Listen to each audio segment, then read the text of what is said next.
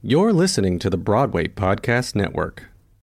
This episode is brought to you by Shopify. Whether you're selling a little or a lot, Shopify helps you do your thing, however you cha-ching. From the launch your online shop stage, all the way to the we just hit a million orders stage. No matter what stage you're in, Shopify's there to help you grow. Sign up for a $1 per month trial period at shopify.com slash special offer, all lowercase.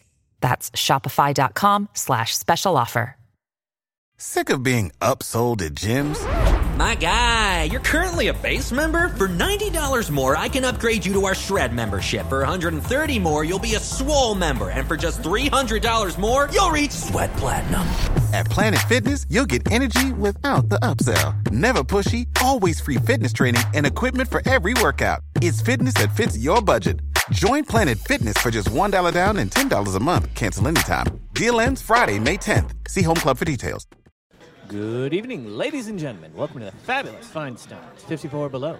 Before we get started this evening, just a polite reminder. Please take this moment to silence your cell phones. Also, there is no flash photography, please. Thank you, and enjoy the show. Ladies and gentlemen, Andrew Barth Feldman.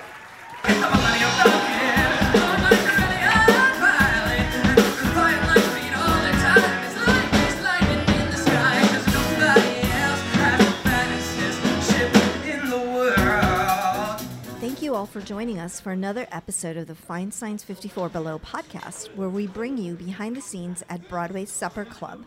I'm Nella Vera, Director of Marketing. Our guest today made his Broadway debut at the age of 16 in the title role in Dear Evan Hansen. He was the winner of the Best Actor Award at the 2018 National High School Musical Theater Awards, known more commonly as the Jimmy Awards. I'm Andrew Barth Feldman, and you're listening to the Feinstein's 54 Below podcast. Andrew Barth Feldman, welcome to the Feinstein's 54 Below podcast. Thank you so much for having me. This is so exciting. So you're one of a long line of Jimmy Award winners Yes. to head directly to Broadway, including Eva Noblezada, who's in Hadestown, Ryan McCartan, who's about to take over Mm-hmm. uh, Hans in Frozen, and Renee Rapp, who won alongside with you last year. Is that correct? Yes, she did, yeah. And she's currently in Mean Girls. What did winning the Jimmy Award mean to you, both personally and professionally? I, it's still insane to me because I, I mean, I, just never in my wildest dreams was that going to happen. I, I remember that the night before I called my mom and she was like, I'm so happy you're there. I'm so proud of you. Know that nothing's probably going to happen. Like, you're probably not going to win. And that was the kind of thing she'd often say to me just to like make sure I didn't get my hopes up. And, but in that moment, I was like, no, I have a, I have a good feeling that maybe I could be a finalist, maybe. Of like, and and so it was all very, very insane, and I was just there to learn and grow. Whereas Renee, who I I love so much, was there. She was like, I think I can win this, and I'm gonna do it. All the more power to her because she did it, and that kind of confidence is something I can't even fathom. But oh my God, she she is one of the best people I know. Um, and I'm so proud of her that she's doing this Mean Girls thing. And yeah, yeah, so it's still insane. And people talk about that like it's like where I came from, like it's my roots. But it's still crazy to me to fathom the whole Jimmy's thing. I mean, we've all heard that story, right? And it's a bit like it's a little Hollywood story Yeah, almost. it- like a star is born. You know, you go to this competition, and then the producer of Dear Evan Hansen sees you, and your career is launched. Was being an actor on your radar before the Jimmy Awards? Oh yeah, it was all I ever wanted to do. I, I, I was my parents took me to my I saw Beauty and the Beast when I was three years old, and on Broadway, because we knew the person who was playing Chip, and so we did like a backstage tour before, and I was terrified because the house is so scary, and so I was three, so I was like very very frightened. But um, then I saw it, and I was like, oh, I get it, because I'd been to Disney World a couple times before then, so I'd had the experience of like escapism and I was like, okay, this is another way to get there. This is a more accessible way to get there. It was all very subconscious. I was not having these explicit thoughts at three years old. But I, it, um, when I was eight, somebody said, "There's this theater company doing a production of Annie. You should go be a part of it." And I was like, "This is a thing we can just do. Like we can just go to a place and do the thing that these people are doing." It was insane. But so then I was Mr. Bundles in a terrible, truly awful production of Annie, and then that was it. I caught the bug, and I was doing I would do five shows at a time in different theater companies, and I, I started my own theater company, and and so yes, absolutely, this was theater storytelling is everything I've ever wanted to do. Tell us about your theater company. Yeah, so Zneefrock Productions is my theater company. I started it when I was 12 years old as a bar mitzvah project, actually. Um, we raise money almost exclusively, now a little less exclusively, but for, for Next for Autism, which is what we raised money for when we did Star Wars last night. They help the lives of people living with autism so much, uh, be it vocationally or educationally. They do everything just to make life better, not to, you know, cure autism, which is what a lot of these foundations say, but saying we're going to make lives better for people with autism and families with autism. And I have a brother. He's really my cousin, but we were essentially raised together. I have, I have a brother on the spectrum and so it just was the obvious choice. So uh, we've been doing shows for six years, and we're doing three shows this year, including Star Wars. So it's it's crazy, and I'm so it's it's my passion project. You performed and uh, wrote the show called Star Wars: A Newsical Hope. That's right. When you were in eighth grade, is eighth grade? Yeah. Okay, and so you've done it, and now you're bringing it to Feinstein 54 Below, and uh, we're recording this the night after the first show. Yeah, that's why my, you can hear my voice is a little more raspy. And you're coming back to do it on March 1st. Yes. How did this project come about? Are you a big Star Wars fan? Yes. Uh, I discovered Star Wars in middle school, which is later than a lot of kids my age. But um, I watched A New Hope in an English class because we were learning about archetypes. And so we watched A New Hope. And I fell in love with the camp and the universe. I had a lot of friends at my school who were also really into it, including Adrian Dixon, who I wrote this this crazy show with. We just had such a love for it. There is no good Star Wars musical out there. They're all like weird jukebox parody musicals or like takes on it. Nothing that's a straight parody, and I love things like Team StarKid, which if you don't know what that is, they're mm-hmm. this this theater company out yeah, of Michigan that does all these parody shows. So it was definitely very heavily inspired by them. We just kind of wrote this and we put it together, and it uh, was bad. It wasn't good. And uh, I remember Adrian, who wasn't really able to be super involved with the rehearsal process because he was at camp, came to see the dress rehearsal, and I I turned him after and I said, "So, what did you think?" He said, "Well, it's what we wrote. It's it's what we wrote down." So it it it was definitely a, a bit of a mess, which is why this was so hilarious to do it with all these incredible people was the funniest idea to us to like let's just hand them this material that we did in eighth grade pretty much untouched and see what they do and just give it to them and they knocked it out of the freaking park it's kind of it's it's not bad like you're saying Thank it's you. bad it's actually The- really clever and fun Thank you. and ridiculous but it's supposed to be um, Yes. which is you know, we we it- had to we had to cut some stuff for time when Yeah. doing it at, at 54 below and it was so much better with we just cut this long stretch of time in the show where there was no song and and i think that's sort of what was the kicker originally of like okay we're really sitting through this now yeah it was fun. Like it's just fun and silly and ridiculous and not trying to be anything serious. What we can do now is lean into the things that we know are not good and wink at the audience and mm-hmm. groan. And so it was really fun and, and i am proud of some of the music that adrian and i wrote. Looking back on it now, I, I barely remember writing it, but I'm like, this is pretty, this is pretty good. It for eighth graders, Yeah. absolutely. I'm so fascinated by young people who love Star Wars because I saw it when I was a little girl, and at the time it was groundbreaking. Mm-hmm. Like there had never been anything like this. So to me, that young people your age and even younger, like my nephews, love Star Wars is so shocking to me in the world of Marvel Yeah. and crazy special effects and for me it was the story the good and evil the father son story you had never seen even those very rudimentary special effects were a humongous deal when i was 12 years old Yeah. but now i feel like i would think that it, it wouldn't have the impact that it had but for some reason it's still very popular No, I think it has the impact that it has because it's so a product of its time. And with these new Star Wars movies, which I love in a different way, because the originals, four, five, and six, I mean, they're so bare bones, the story. The effects are there, and they're eh, just to fathom that this is the first time anything like this has happened is crazy to think about.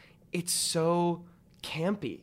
Whereas mm-hmm. now with one, two, three, seven, eight, nine, we really get into the rules of the universe and that's okay. But I think with Yeah. four, five, and six, there were no rules. It was a, a completely lawless Yeah. universe. We can just make these things up, you know, Yeah, and yeah. that is there's something so charming about that. I think. Yeah, and I don't think when I was a little girl I thought it was campy. I just Yeah. Luke Skywalker, but now when I see Luke is so campy and Yeah. just adorable, and that's why you love him. But I think I really thought it was very serious when I was a little girl. Yeah, it's Um, n- it's not campy in a funny way. Yeah. It's campy in a let's just make a thing Yeah. way, and like let's tell this great, very very basic but touching story. Yeah, I don't know. I I think just the universe and and the there's something so limitless about saying we can just make these things Yeah. up. It's not in this galaxy. It's a different galaxy. Yeah. It's a different time period. There's no. We're making this all up from Yeah. scratch. It's funny. I just rewatched all of them because we were going to go see the new one, and we said let's just rewatch all of them, and they re-released them, but. Uh, George Lucas, I guess, has added Mm-hmm. in the things that he didn't exist because the technology didn't live And So we spent the whole movie going, "That's not supposed to be Yeah. there. There's too many stormtroopers running down that hallway because they couldn't afford that many stormtroopers. So there are only a few, and now there's like tons of stormtroopers chasing them as they go back into the Falcon. So it was it was interesting, Yeah. but we were like, no, You We- know, we we're so we feel so protective over that original. I know. version. yeah, you have those versions that are on Disney Plus now, and those are the remastered versions. But we actually happen to have the original VHSs in my house, so we have Oh like one. VHS player in our house, and that's become like the Star Wars room that we watch Star Wars in. But yeah, we make a joke about that, all the added stuff in the show, where when they go into the cantina and there's all those like weird creatures and stuff. Uh, C3PO says, um, "Look at all these horribly animated creatures. Bravo, George Lucas!" And it got applause last night. So it definitely that People that know that resonates. yes. Yeah. that's so amazing. You just departed from Dear Evan Hansen, passing the polo onto Jordan Fisher. Tell us about being in the show, especially at 16 years old. It was so perfect. Every second of it. Had you seen the show prior? Yeah, to- it it's was and is my favorite show. I think it's a perfect, airtight, beautiful book. The music is so like catchy's a word for it, but that's an understatement for what it is. But it was also the hardest thing I've ever had to do, and it was just a hard year in like my life, and and so matched with doing that role every night was the biggest challenge, and I I don't think I realized how difficult it was until I wasn't doing it anymore. It's very nice now to have done it and wake up every day and know that I did it and that I don't have to do it anymore because I loved it so much every second of it. But a year is enough. A year is the, the I think the maximum amount of time that a person should do that role. yeah. What was the most rewarding part of being in the show? Um, the catharsis that it provided. My mom passed away in August, Oh, I'm so sorry to thank hear you. that. And and uh, we're actually doing another show, uh, a tribute to her in May, which I'm really excited about. I just all I wanted was to get back to the theater and and do that show with with Lisa Brescia, who is Mm-hmm. now family to me, and doing so big, so small every night, doing the orchard scene, saying that everything's okay, I'm enough. I, I had to start listening to the words that were being said, and, and it provided so much healing. And it, I gave me a place to cry every night, which I really needed to do. And, and the people that I got to know are, they're my family now. And, and I hear all these stories about people who do a show and, and grow a family and then never see those people again. And I've seen those these people almost every other day in the last two weeks since I've finished the show. So they are my family and they will be for life. Yeah. I really believe that. And even if you don't see them for a while, you can always come back to that family. Yeah, yeah, and they were. I mean, they were all in the Star Wars show, so so I, I I brought them all along for How the ride with me. wonderful. What was your biggest challenge during the show? Uh, everything else, I think. I the diet was hard, different from everything else, but I, I Why kept a very strict did- diet. What was the thing about the diet? It was more of a vocal thing. Ben Platt Ah. sort of set this precedent of like no dairy and no, you know, not too much like serious red meat, nothing that's difficult to digest. So it's a precedent that I followed because I did not want to take any risks. And so I essentially, toward the end of my run, ate the same thing every day. It was sushi and for lunch and uh, roast beef and avocado sandwich for dinner. Lots of avocado based things. Avocado's really a really good protein and really not acidic. And that was also guided by Liz Caplan, the legendary vocal consultant on the show. But I mean, I, I couldn't cry at the beginning. I still can't cry on command. And so it really had to become getting in touch with what was happening every night. And mm-hmm. that was really hard. But once I got it, I, I did cry every night. And that I'm never thought I'd be able to do because I never could. So I, you know, it's nice to know that I can. Uh, but all of it, it was all really, really difficult just to find my Evan. But once I did, it was second nature. Dear Evan Hansen is a story that touches so many people, particularly young people, on a very personal, emotional level. Did you feel that response from the fans and the audiences? Absolutely. Uh, I mean, the greatest gift was when people at the stage door saying, You saved my life, you changed my life. Or when parents would come and say, You nailed my son. That's that's what theater can be.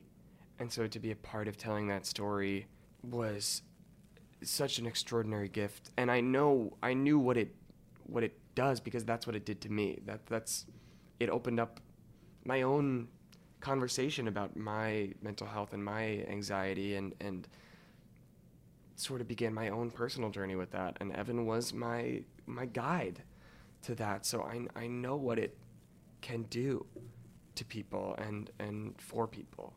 And so I knew that I had that responsibility from the beginning.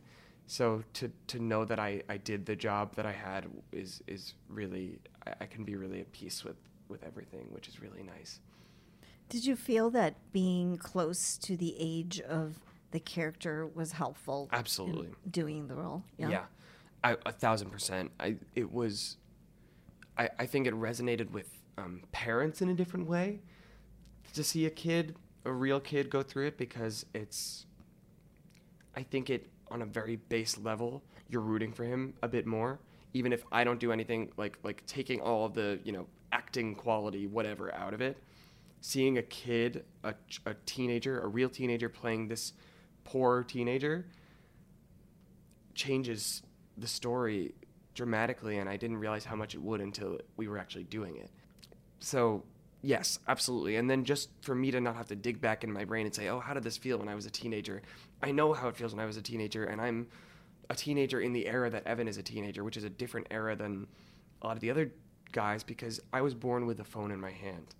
And I know what it's like being a teenager in the social media era of that being just a blinking light in our brain of whose life is better than mine today. And that's what the show that's that's the back literally the backdrop of the show. So absolutely it changed so many things for me as a performer to get to play a teenager and so many things i i, I like to think for the audience. And did they, when they cast uh, the other actors, were they close to your age, the other kids? So M- Mallory was there before I was, and Mallory was was uh, 18 when she started. So that was really really nice. And and when the Times came back and reviewed it, they they took special notice of our scenes together because we're both teenagers, and there's something very light about watching that on stage, and a lot less. You know, it's a lot more. Oh, we really like this, and we wish it wasn't based on a lie, as opposed to, "Ugh, this is hard to watch because it's Yeah. based on a lie. So it was just a bit of a lighter thing, which is really cool. Gabby, who came in and replaced her, is tw- in her twenties and is is, but is one of my best friends, and our chemistry is. I, it was they saw in rehearsal was something really special because we have such an incredible relationship. So she was farther away from the age than Mallory was, but it it you wouldn't be able to know. You wouldn't tell. So yes and no is really the answer. That makes sense. Yeah, I, th- I love the show. And what's extraordinary about it, I think that as adults, sometimes you tend to dismiss stories about teenagers. My whole generation, we see the grown up plays like mm-hmm. Oslo and things like that. And, you know, the, the stakes being so high for young people, we forget that they, these are real feelings that, the, you know, what they're going through is every bit as valid as what somebody in their 40s is experiencing. And I love the show because it wasn't you know, it wasn't your typical high school musical like Grease or, you know, something kind of fun and light. Mm. It actually said, no, this is real life and these are real people and they're young, but they experience emotion and love and betrayal and all of these are very real things. And I find that sometimes as adults, we forget that. Yeah. And we tend to dismiss young people, which is, I think, why there's a mental health epidemic in a way. You know, oh, well, they're just teenagers, they'll get over it. And, and I think shows like this show very much, Yeah. you know, the, that real world and that it's valid what you are experiencing at 16. Yeah, because I, I think with with a lot of teenage shows, you as an adult know that they're going to be okay, which is harder to see with adult shows because you don't know that they're going to be okay because you don't know if you're going to be okay, et cetera, et cetera, et cetera. That's why it really resonates with teenagers because they really don't know if they're going to be okay. But with this show, with Dear Evan Hansen, nobody knows that he's going to be okay. You, the stakes are really there. Of is this kid okay? Is he going to be okay? Are any of these people going to be okay? You know, Connor taking his own life at the beginning of the show sets the tone for the stakes are life and death here. Yeah. And that's not something that we often see in stories about teenagers, and that's what makes the stakes so high, I think. Yeah, I agree.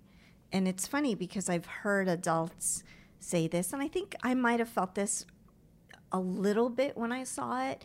Oh, well, this show, oh, he never suffers the consequences of his actions. And that drives me bananas because, A, he does suffer the consequences. They're internal, and he's living with this for the rest of his life and has to, even though it seems like he forgives himself, he's probably not really there and will have to repeat that forever.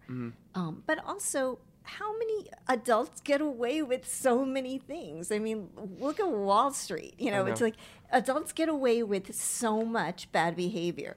So Yeah. then Well, to think- focus in on this part of it. one teenager who got, you know, who did not like go to juvenile detention because of something that he did. Yeah. It seems so silly. it's it's it is silly because I, I think right now America specifically has a distaste for liars. With Trump in office, we don't like liars. We really hate liars right now, and Evan Hansen is a liar. But as far as I'm concerned, almost every step of the way his intentions are good. And it's hard to see because the things he's doing are not good. But what what more do you want? You know that what you're seeing in Words Fail and in the Orchard, that's genuine remorse Yeah. for his actions. That's the goal of something like juvenile detention or him being canceled on the internet. You know, that's it's the that's that's the goal is to make this person feel remorse and repair themselves, and that's what he does. So to say that he doesn't face the consequences of his actions is, you know, I understand it, but he does. And ultimately, the goal of all of punishment, supposedly in our society, is redemption. Yeah, and he does Um, redeem. You know, we want people to go through their punishment, but to come back as productive members of society. You know, I hear sometimes I hear adults, especially friends who live in red states, say, "Oh, well, why should we pay for prisoners to go to college?" It's like because we want them to Yeah. become productive What's the human point of prison and yeah, and even if you're locked up in prison for life, you might actually not become the person that like kills a guard if you're enlightened. So there's always a benefit to redemption, even if the person isn't entering society again. There's always a benefit. So yeah, the, I think the end of the show is, is great and perfect. In addition to rehearsing and being in the show at night, a working actor also has other responsibilities, such as you have to do press, you go to Mm-hmm. photo shoots. How did you manage school while you were in the show? Uh, so I was tutored. They provide a tutor for me 15 hours a week. Um, it was real school. You know, it was, it was just me and, and a tutor, but I took all AP classes. I, I it was real for real school. Um, but we were all sort of of the impression that, you know, I wouldn't do homework outside of the tutoring room because I didn't have the time. And honestly, 15 hours one on one is enough time for me to do all the work that I need to do in the class, in the room. So it worked out very well. And by the end of it, everyone was really on the same page. Junior year was harder than senior year, But senior year, we had a lot of the same tutors, so everyone kind of knew how to handle it, how to manage it. Um, when I started Dear Evan Hansen, I was doing five shows a week as opposed to the traditional six for an Evan because I was in school. And then over the summer, I, I moved to six, and they wanted me to go back to five when I was starting my senior year. And I said, I think I want to do six. I think I should do six. And they said, okay. They gave me the shot to, to do it, and it worked out. I think it worked out for the better that I had fewer days off from Evan's brain. And so it, it all really worked out very well but it wasn't easy. it was it was another part-time job, as as Stacy put it, our producer. But we all made it work. It was a team effort, all of it. And were other people in the production getting tutored also? No, I was the only one still in school. So I think we had Dan, one of our understudies, who just finished his run as Connor. He did a two-week run as Connor. He was finishing up college at the beginning of my mm. run, I think, on like online but no, I, w- I was the only one getting tutored because I was the only one young enough to be in school. And yet you finished. Are you so you finished high school early? though? Yes, I, I, I had enough credits to graduate when I was done with the show, so that I didn't have to go back to like actual high school. My school's very small, so I love all those people, but it would have been weird because it's uh, to be gone for a year and then come back for a couple months Yeah. for the end of senior year, where you're really not doing much anyway, felt strange. Don't say that uh, in front of the teachers. then never mind. Um, but where, No, where you're kind of wrapping up. it's true. You is- get is, you know, senioritis, and there's a lot of. Uh, Yeah, so now I, it's sort of like I'm taking a, a little gap year, which is nice because Oh, I can okay. just create, you know. When you took over the role, there had only been three Evans before you. Did you feel a lot of pressure having to take the lead role in this, not just a musical, but an enormous hit musical? Every single day, every day till the very last day, I felt the the weight of Ben and Taylor and Noah and Michael and Ben Ross and every Evan before me on my shoulders because people like to compare. Mm-hmm. And people, if they really loved Ben or they really love Taylor, they're not going to be so open to someone who's very different. And we all are so different from Yeah. one another. But people tend to stick with the first one they saw, which is just seems to be the fact of it. I was very not good for most of it at not looking at comments and stuff. I was really wanting to know what people were saying about me. Oh, and no. I know, and that's like the number one thing you shouldn't do. I know.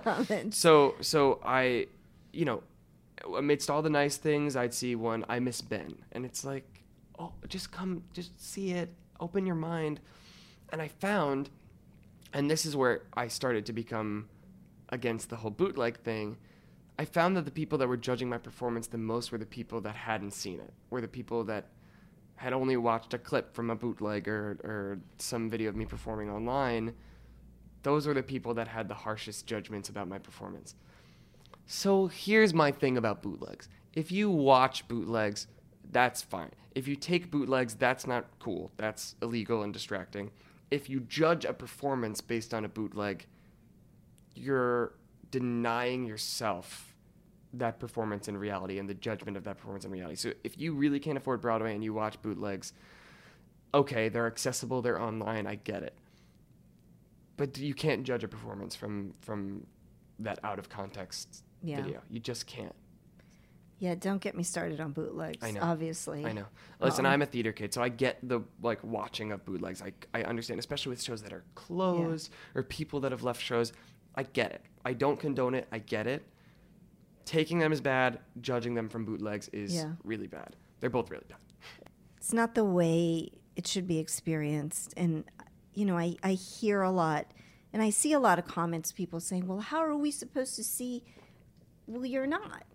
You Yeah. can go to your local community theater and see shows. It just doesn't work. It- Things like, don't work. I like would that. like to drive a Lamborghini, but I can't. Yeah. Like I, there's a lot of things I would like to do, but I'm not going to do illegal things to do. And them. honestly, there are so many cheap ways of getting tickets to shows now with rush Yeah. tickets and lotteries and you know. but it's also in your local communities, there's so much theater. theater. I, Um, yes, and and it's just like when you can't afford something, you don't steal it. You know, it's the Yeah. same thing. It it's yes, that's absolutely right. It's it's a weird, weird, weird thing, and I I get both sides of of Yeah. it, but you just shouldn't take them because Yeah, we see we see you.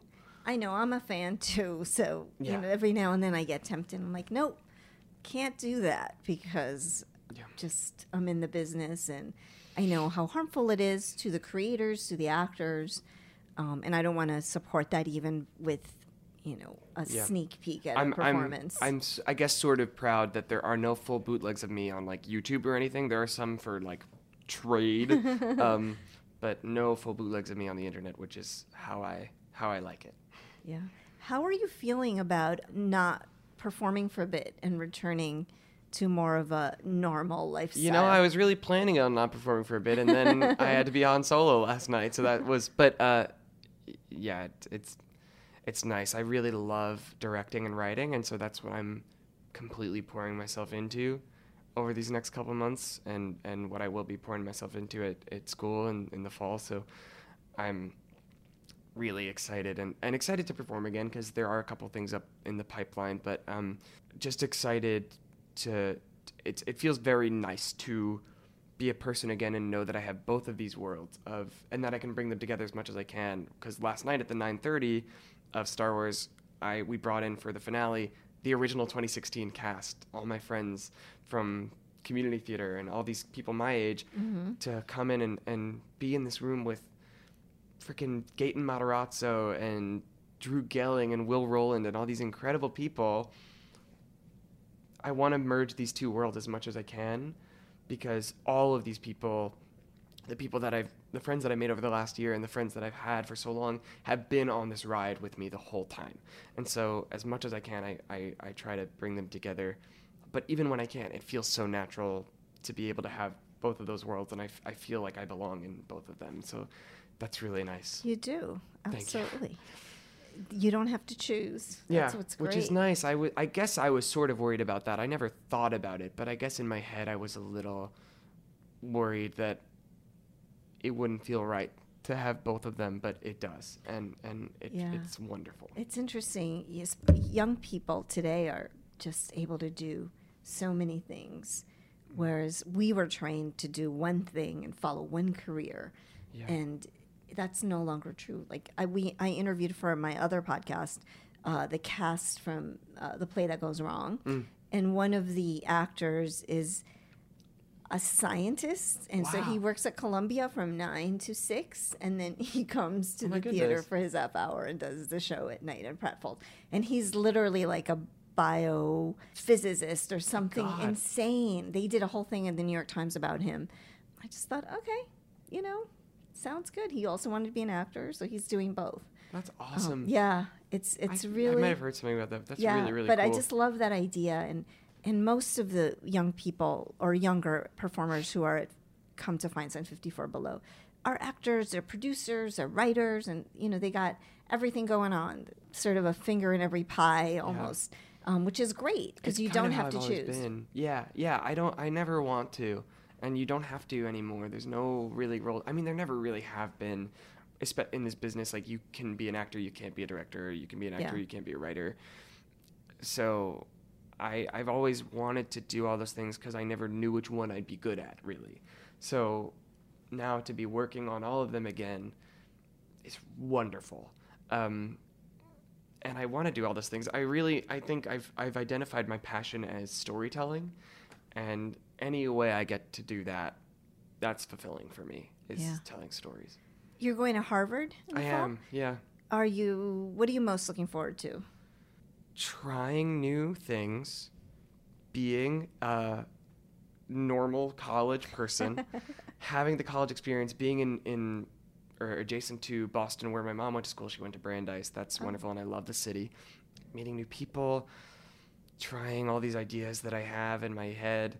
I'm I'm planning on concentrating in TDM, which is theater, dance, and media, but focusing in directing and writing and play and, and dramaturgy, but also some acting because I have like no experience with Shakespeare and uh, there's improv and like puppeteering and everything I want to do, and that's what really sold me on Harvard as being the right place for me because it has everything that I want to be doing.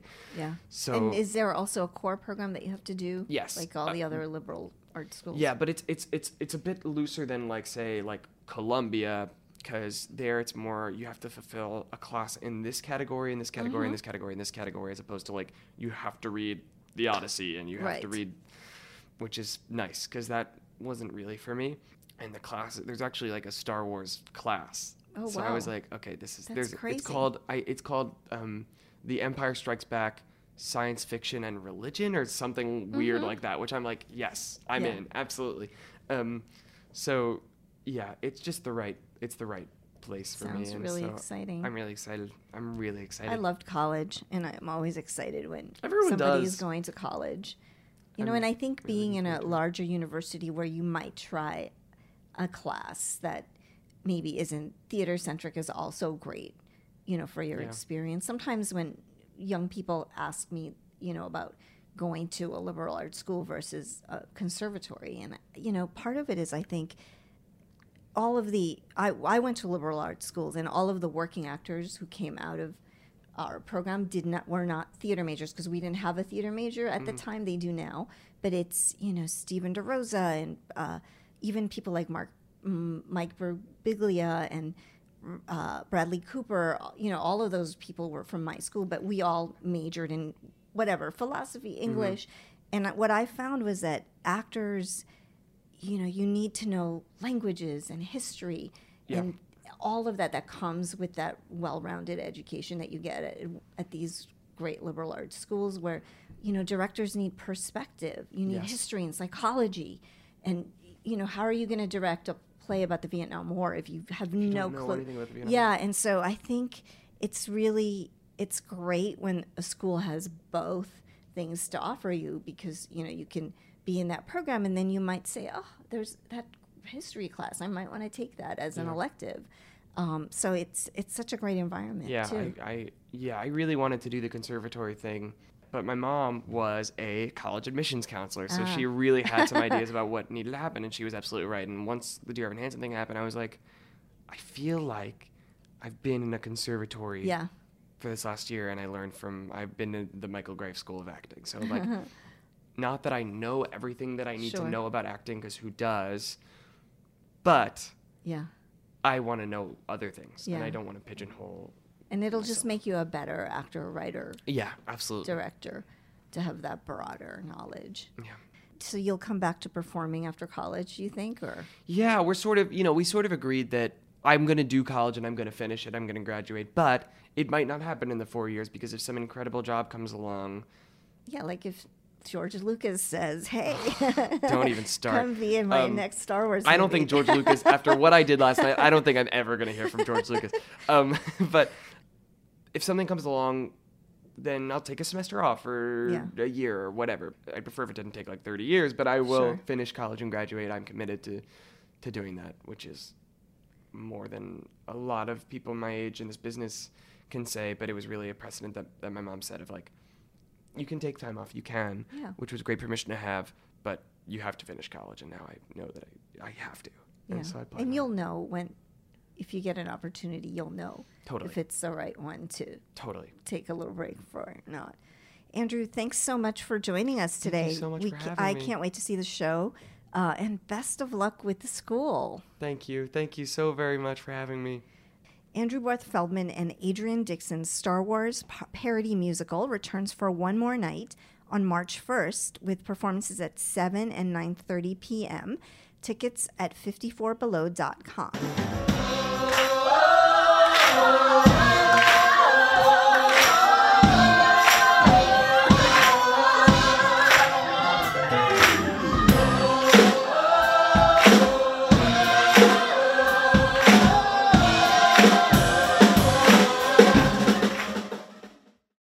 Hey, it's Leslie Odom Jr. here on the Broadway Podcast Network to tell you about the Rise Theater Directory, a program of Maestra Music. Rise is a national online resource designed to connect and empower backstage and administrative and creative theater professionals from underrepresented backgrounds.